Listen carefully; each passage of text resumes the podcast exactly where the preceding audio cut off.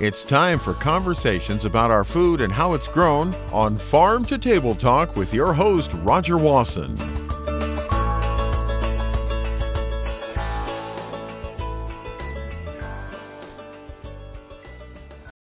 If you're paying any attention at all to what's happening in the world, you know that there's reasons to be concerned about uh, food supplies, and food supplies are related to transporting products, foods, but also not only transporting food, uh, transporting what it takes to grow food. Fertilizers have been in the news too. And so we're going to take a look at the implications of this. And it really does have implications, I guess, for anybody that eats and anybody that grows food anywhere in the world in a, in a way.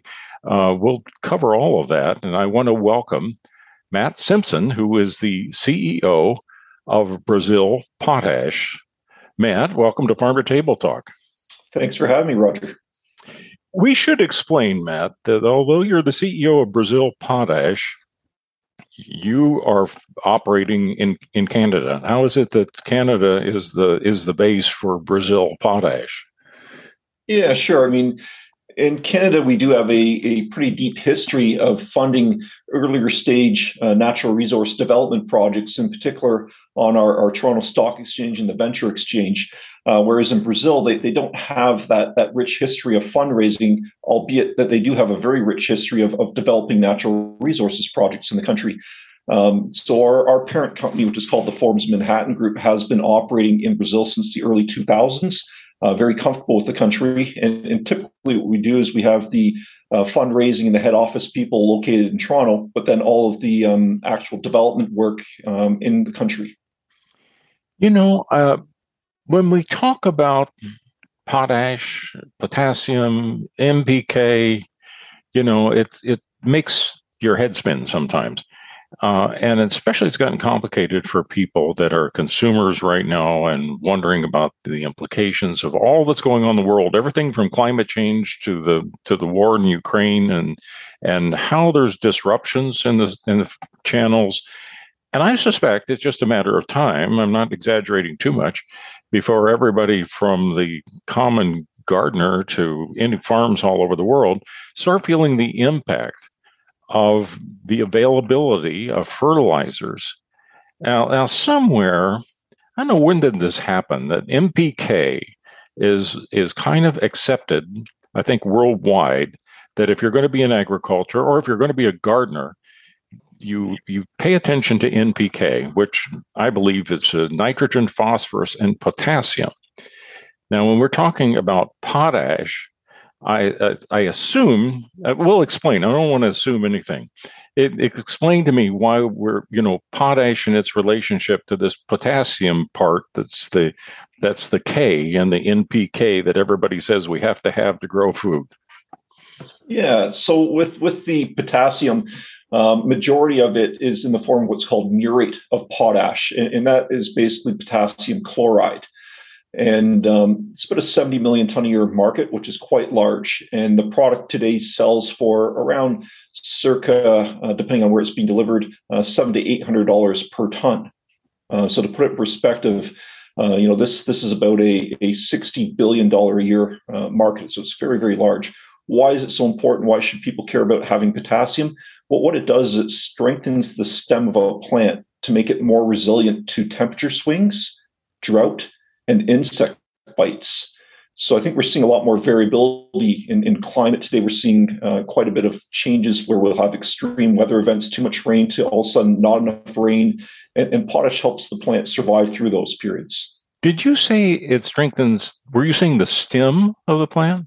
Correct. Yes. So you see these plants sometimes that just look sick. You know that you whether you're in a garden or a field or something, and it's just they just seem kind of limp. And now sometimes I've wondered whether this needed more more water, but is sometimes that is, is uh, um, suggesting that there might be a, a, problem that they may be inadequate in potassium. Yeah, it, it could be a nutrient imbalance, Roger. I mean, it, it, it, there's a number of different things that could cause a plant to be limp. Um, but depending on what you're growing and where you're growing it, the, the having the NPNK typically will increase your yield by up to 40%. Wow. Now, explain a little bit more though. This potassium to potash. So, when you refer to, is there something done to the to the potassium as you just described it, the, the chemical ingredients and so forth, that that uh, that it's better referred to than as potash because of some process that's that goes into effect? No, I mean what what potash actually is is a failed ocean. So you had a large body of water that dried up and it left salt behind. And there's typically two types of salt. One of them is is the sodium chloride, otherwise known as you know table salt that you'd season your food with, and the other one is your your potassium chloride, and, and that's your potash.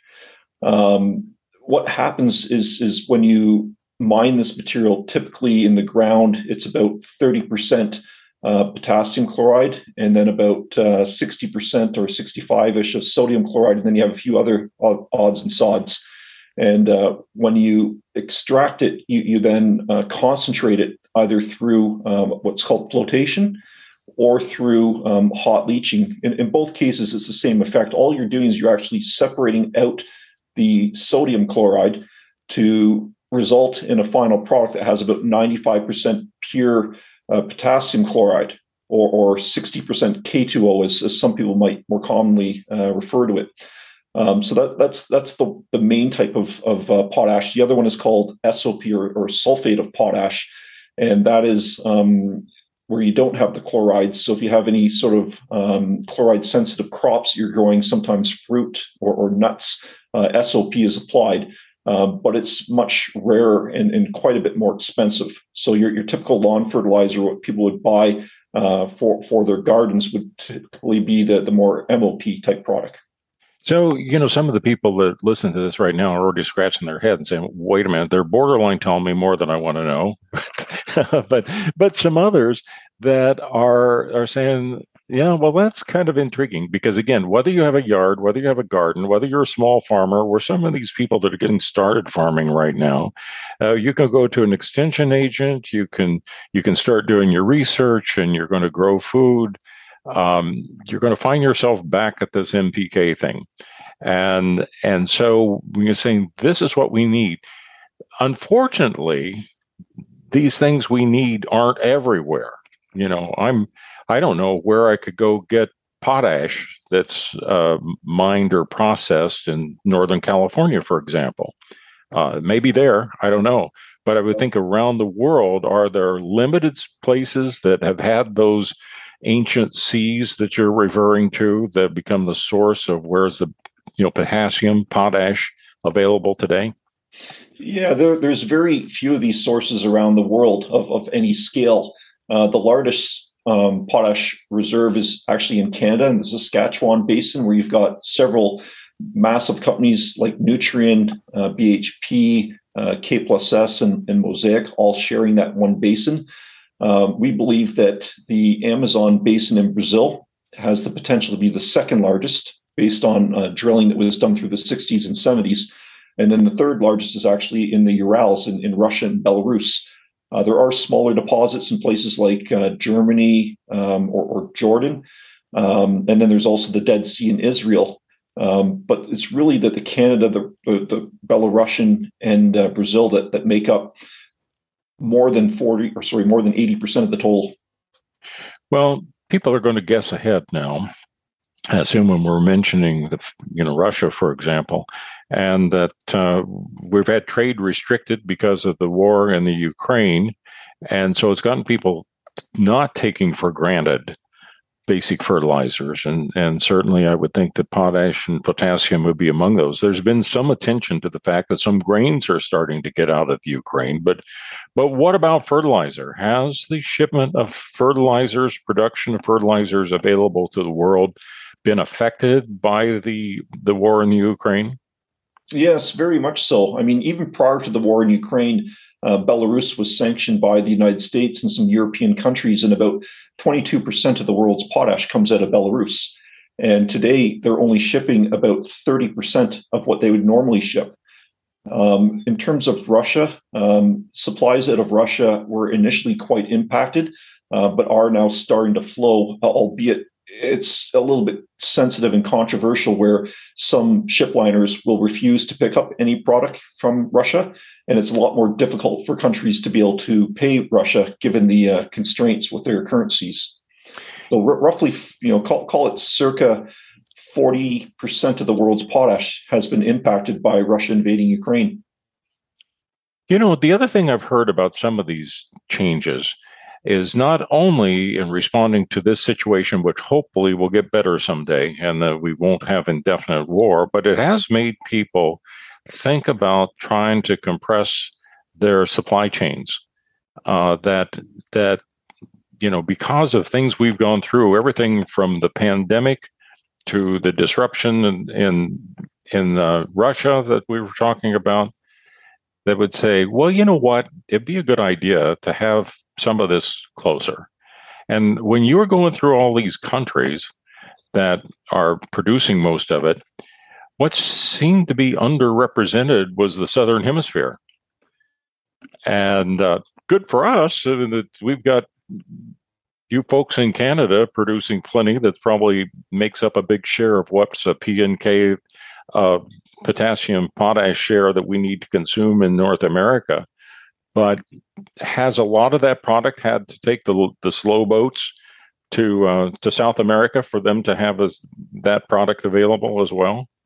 Oh, definitely. I mean, Br- Brazil is the world's second largest consumer of potash after China. So Brazil in itself consumes about 12 and a half million tons out of the 71 million tons that are, are used in the world. But it imports 95% of its need primarily from Canada, Russia, Germany, and Israel. So the, the Brazilians are, are very, very exposed uh, to needing this, this nutrient. So in your company, um, were you the first ones uh, to take a look at this and say, wait a minute, there must be a better idea? I mean, surely sometime in, in history they'd say, we may have the potential of being able to find what we need to produce it right here in, in Brazil or maybe somewhere else in South America.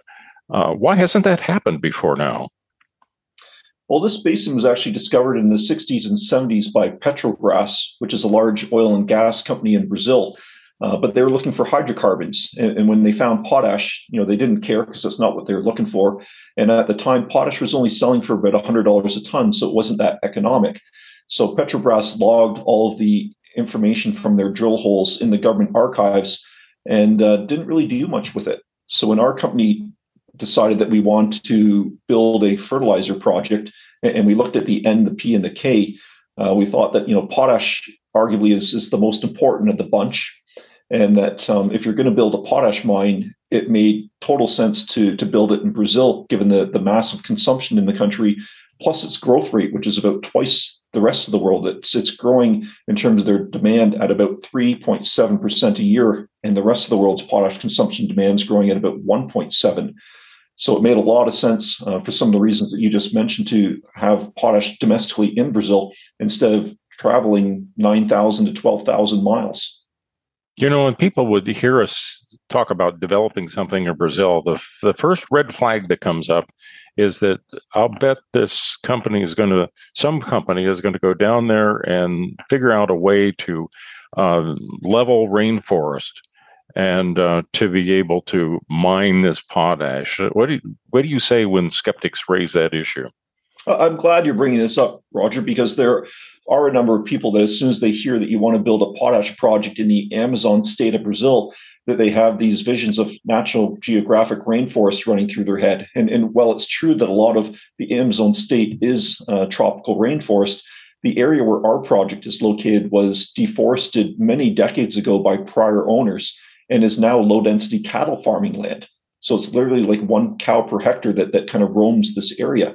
And there's a city of 34,000 people only about eight miles away from us that will supply a lot of the labor for the project. So, in, in, in our case, um, not only are we not uh, impacting the rainforest, but we'll actually help protect it because some of these very poor people live off the land. They, they farm, they fish, but they also sometimes deforest.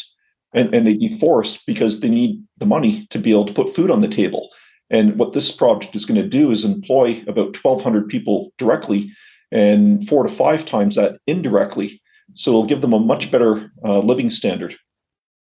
a big issue in Brazil is um, burning of the Amazon rainforest. Yeah, right. And unlike California, it's not because of dryness and lightning strikes like you guys have. It's farmers actually burning the trees so that they can then get the the, the, the, the ash from the trees into the ground as a fertilizer. This is at the same time they're not using proper application rates of the NPK to begin with.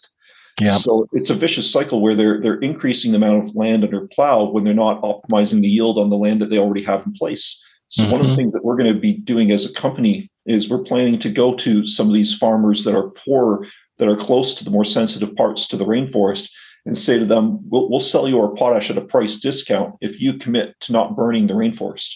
And we'll that's great. Have people come in and optimize the soil chemistry for you. So it's it's a combination of what, what are you growing and what is the chemistry of your soil to maximize the yields and not charge them for that.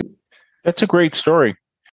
So describe for the, the area to me then. Uh, they're not really kind of in a jungle or in a rainforest per se. Like you said, they've been deforested years ago and was pastures currently. So the land that you will be in, do you, is it like strip mining? Do you do you go in? Uh, how do you how do you get to the material that you need?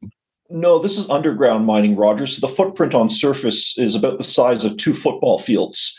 So you you basically uh, sink two shafts. You, you you drill two holes in the ground.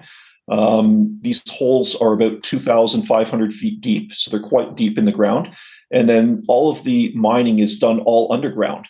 And then you bring the potash up to the surface, uh, where you then crush it. Um, you put it in hot water, and that's what dissolves the, the sodium chloride and the potassium chloride. And then you slowly cool it down to then produce the, the 95% pure potash that we then truck five miles to a, a river and load it on barges for transportation to the farmers.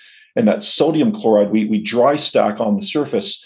And then over time, we actually take the sodium chloride from the surface and we put it back underground such that at the end of the day, there's no footprint on surface with this project. That's interesting. So you're actually bearing it, but but is there a concern that otherwise it contributes in some way to climate change or or you know global warming uh, if you didn't bury it? Because uh, obviously with carbon, you'd like to get carbon put back into the ground. But is, well, in our case, it's, it's just sodium chloride that you're putting back into the ground. So there's no carbon that, that's being buried. And I think it's also important for, for uh, your listeners to know that we'll connect to Brazil's national electricity grid, which is 85% renewable sourced. So, quite a bit of hydroelectric power in particular. And by doing that, we'll actually generate about 80% less emissions than a similar potash plant in Canada, which, by the way, is 65% renewables, the next best in the world. If you compare this to, say, that the Russians or the Belarusians, it'd be over 90% less emissions. So this this actually contributes quite positively. Um, it'll actually reduce an estimated 1.3 million tons a year of greenhouse gas emissions, which is equivalent to planting 60 million trees through a combination of both, again, a, a higher renewable sourced energy, but also because you're not unnecessarily transporting the product around 12,000 miles.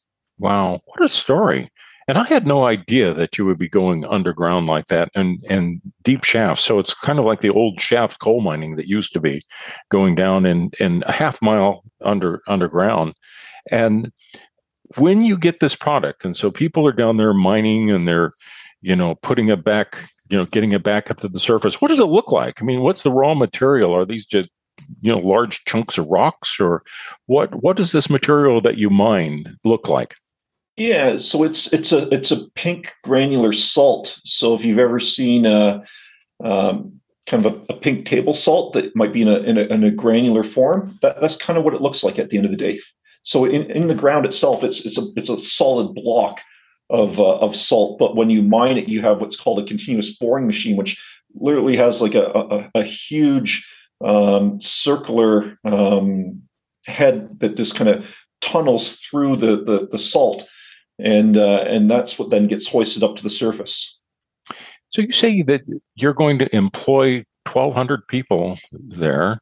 Uh, are you having outreach right now with the communities uh, so that they can see what it might mean to them? And I would imagine that the local, you know, taxing agencies are going to be interested too to see whether you're not able to help schools or hospitals and other things that are in the in those communities. But how is that going on? This whole com- conversation taking place uh, as to what you may offer the community and what they should expect from it, and how much they're trying to welcome your coming into the area to work with you. Yeah, we've been very active in the local community ever since starting this project. And, and, the welcome sign to the city of Autazes is where our project is located, actually says, Welcome to the land of milk and potash. and some of the things that we're, we're really proud of that we've done in the local community um, we run a, a before and after school program for about 170 uh, underprivileged children where they get two meals a day. They get tutoring on their schoolwork, and they also learn practical life skills like how to grow food. And we've been doing that for, for many, many years. Uh, what we've also done is we created a life size board game that um, was used for children in the schools about how potash is extracted from the ground, how it's used um, to fertilize uh, plants so that they can increase the amount that's grown, and how after you then eat uh, the, the food, that it returns back to the earth. So at the end of the day, it kind of is, is full cycle with potash. It's from earth to earth. So when we have discussions with the community, we want to be very open about our project, make sure that um, we're responding to any questions and concerns, because you know there will be concerns with transient people coming in for construction of the project, and that does at times bring bring problems. Um, but at the end of the day, we want to leave a net positive legacy for the community where we're not only making commitments to employ um, a minimum number of local people, but also local indigenous, and to provide training to people so they could start their own companies that could provide support to us. So you might have someone that wants to run a trucking business or another person that wants to provide food to our employees or cut their hair. All, all these are going to be opportunities for people to realize some sort of ambition or dream that they've always had that we're going to help make real. Oh, I think these stories are great, and I and I love to hear about it. Some people, when they hear about it, immediately are suspicious of greenwashing, not just of your company, but just they hear companies uh, saying that they're doing these good things, and they just assume, oh, they're trying to put a good spin on it. I suspect you're trying to um, keep transparency in what you're doing, and and keep the story out there. You know, I think we're getting the story out there today. I'm glad to be able to have this conversation with you in the podcast. But how else are you making it transparent to not only the people in the community that you're affecting, but the broader audience of, you know, in Brazil or globally in the food supply of letting people see the impact that you're having on the communities and also really on climate um, how are you getting those stories? Are you going to keep those stories out there so that you can get some, uh, I think, respect and, and support for what you're doing? I think it's a combination of both getting in front of people like yourself, Roger, to be able to tell our story and make sure that we're communicating facts and, and not fictions that sometimes uh, come out. And I think it's also important that we cite actual concrete examples of things that we did. So it's not just here's what we're going to do or, or ideas you know, let's let's talk about both that, but also what we've done, and, and to talk a little bit more about other things that we've done that we're we're quite proud of. Uh, when when COVID first struck, the city of Autazes actually shut themselves off from the city of Manaus, which has 1.7 million people. It's about 110 uh, miles away by road because they didn't want COVID getting into the community because they didn't have the medical facilities to, to take care of people. Uh, what they inadvertently did, though, Rogers, they shut themselves off from some food staples and hygienic supplies. And we got an urgent call from the mayor saying, you know, we're, we're, desperate. Can you help? None of the NGOs are here. You know, no one's here to help. What can you guys do? And we delivered over 2,500 food and hygiene baskets to the local community. And then when the COVID vaccine actually got uh, developed and was being distributed, it was our trucks and our boats that transported medical personnel around to be able to, to deliver that vaccine so th- those are things that we've done to show that you know it's not just talk. We're we're actually there for the community. You know, and I'm sure there are people that are going to hope you're there for the community for a really long time, and maybe long enough that the kids that are going to school, you know, the kids of the people that work in your operations, can go off to college and come back and get a job with you someday. Uh, I, I, imagine that'll take a while to get that cycle that cycle going, but uh, do you envision that being what happens in the future? Oh, definitely, Roger. I mean, because this community is a little bit more remote to to the large city of Manaus, um, you, you do tend to find with these type of operations that you have multi-generational employees and, and, families are really proud that you know my my dad or my mom started at your company and now i'm working for your company and my kids are going to work for your company. And and, and that's kind of nice to see these days that you can have that kind of loyalty especially with the smaller community that you, you don't necessarily see so much in bigger cities. You know another concern that's all over the world right now is the uh, inflation especially food prices and if you're farming all the input costs for farming. So I would suspect that that uh, farming in Brazil will end up having some benefits of not having to have the potash come from so far away, and um, and I would imagine too that in North America, where you've got a supply, the Canadian com- company has a supply of taking care of North America, that's feeling the shortages and the high prices related to Ukraine and, and other issues like that. There aren't any issues quite like Ukraine, I should should add, but uh, that in fact it's more competitive. I'm having a hard time framing this as a question, Matt, because on the one hand, you think of a company does want to get higher and higher prices if you can, because your your job is to try to get return to your stockholders. But on the other hand, um, when there is more supply and you're cutting out some of your costs, your customers should end up benefiting, and it's you know rather than the shortages that you were alluding to earlier. Yeah. So w- one of the challenges with farmers is that they're not going to be able to buy a Panamax vessel of potash, you know, 60,000 plus tons by themselves. And inevitably, what happens, especially in countries like Brazil, is that you have blenders. They'll, they'll buy the, the, the nitrogen, they'll buy the phosphate, and they'll buy the potash, and they'll mix them together. And they'll take on the, the, the cost of holding that product until the farmers are ready to buy it. But in exchange for taking that on, they'll charge the farmer a 50 to $80 per ton premium over what they paid for the product because they need to make money. And in our case, because we're in Brazil, we'll be able to sell in much smaller lot sizes. So the farmer won't have to buy a Panamax vessel, they can buy it by the barge load from us. And that's going to do a number of things. It's going to cut out the middleman, so to speak, the blender, because there's no reason why you need to have the NPK all blended. You can do single nutrient application on your farm field, especially these mega farmers that are getting bigger and bigger. And it'll also save about 107 days of transportation that's currently incurred because in Brazil, the ports are so congested that it typically takes around 55 days to get access to the port after the boat arrives. So you spend roughly 50 days in transportation, be it initially on, on a railway and then on a boat and then on a truck. Uh, but you also incur all this delay because of port congestion. All of that gets alleviated in our case because our, our project is right beside a river. And currently, we already have um, quite a bit of soybean, cotton, corn that goes to a transshipment terminal only 40 miles upstream from us, um, with those barges then passing empty, going back down to where the farms are located. So instead of having those barges go back empty, we'll uh, load our potash on those barges and go straight back down to the farmers. So lots of benefits in that that area that the farmers can uh, can benefit from. I think uh, another area to, to talk about, Roger, is when, when you rehandle the potash multiple times from again train to boat to truck, you generate fines.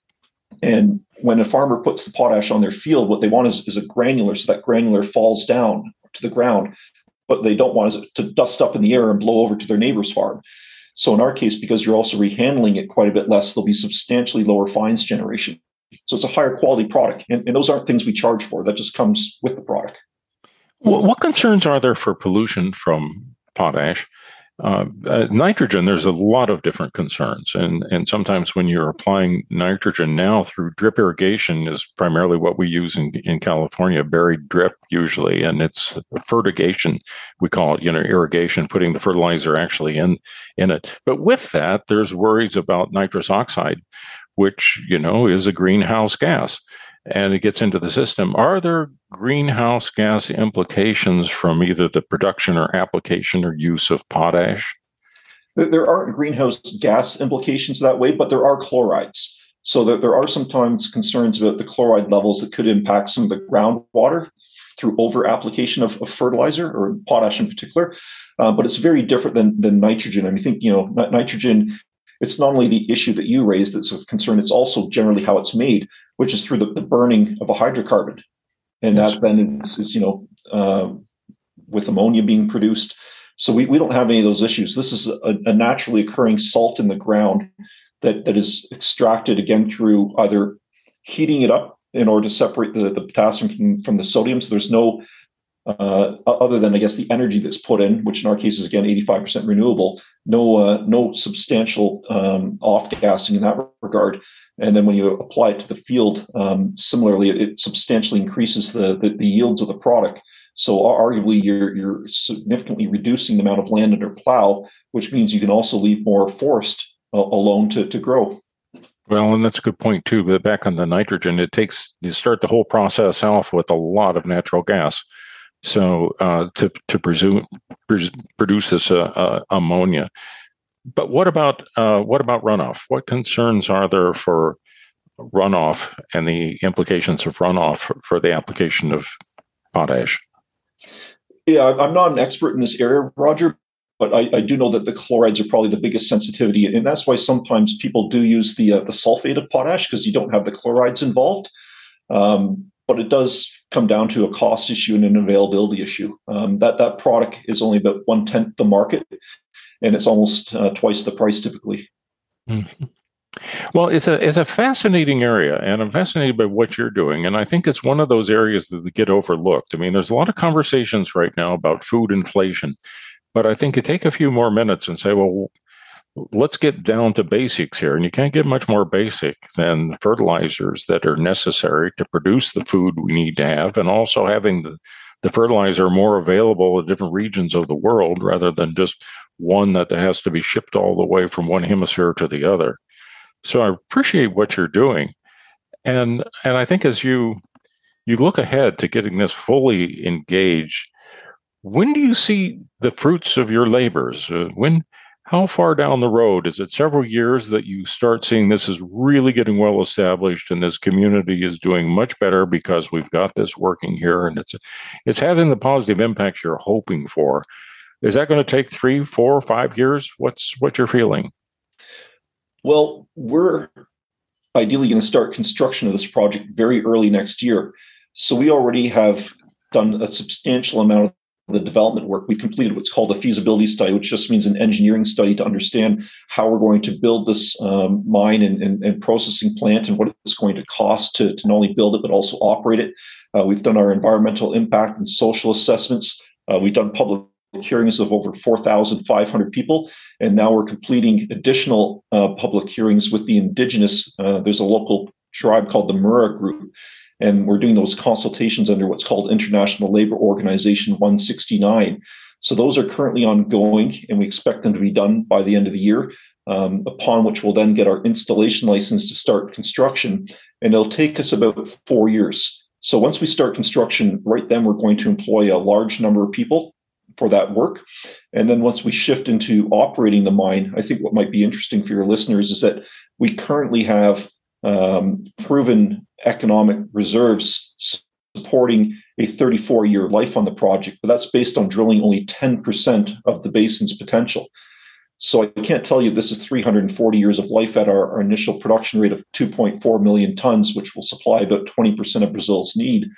Uh, but I can tell you that it's really just the tip of the iceberg. This this is a multi generational asset. It could be easily over 100 years, possibly well over 200 years of life that this project could run.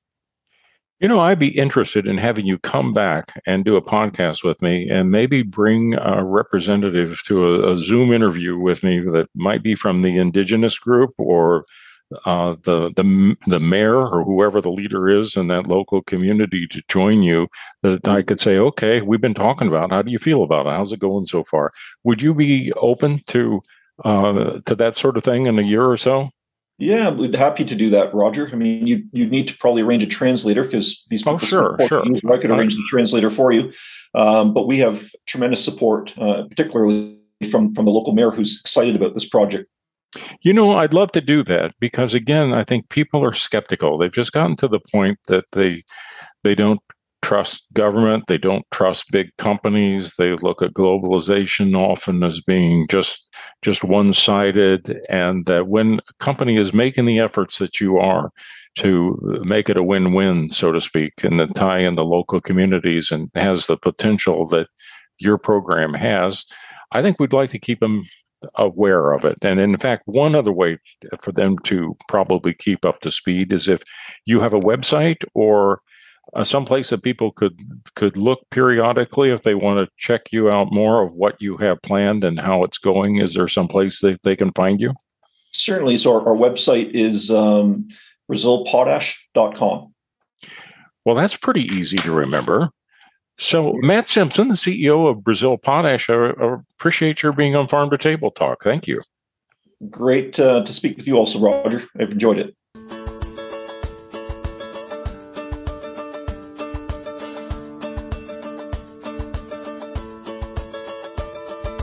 You've been listening to Farm to Table Talk with your host, Roger Wasson.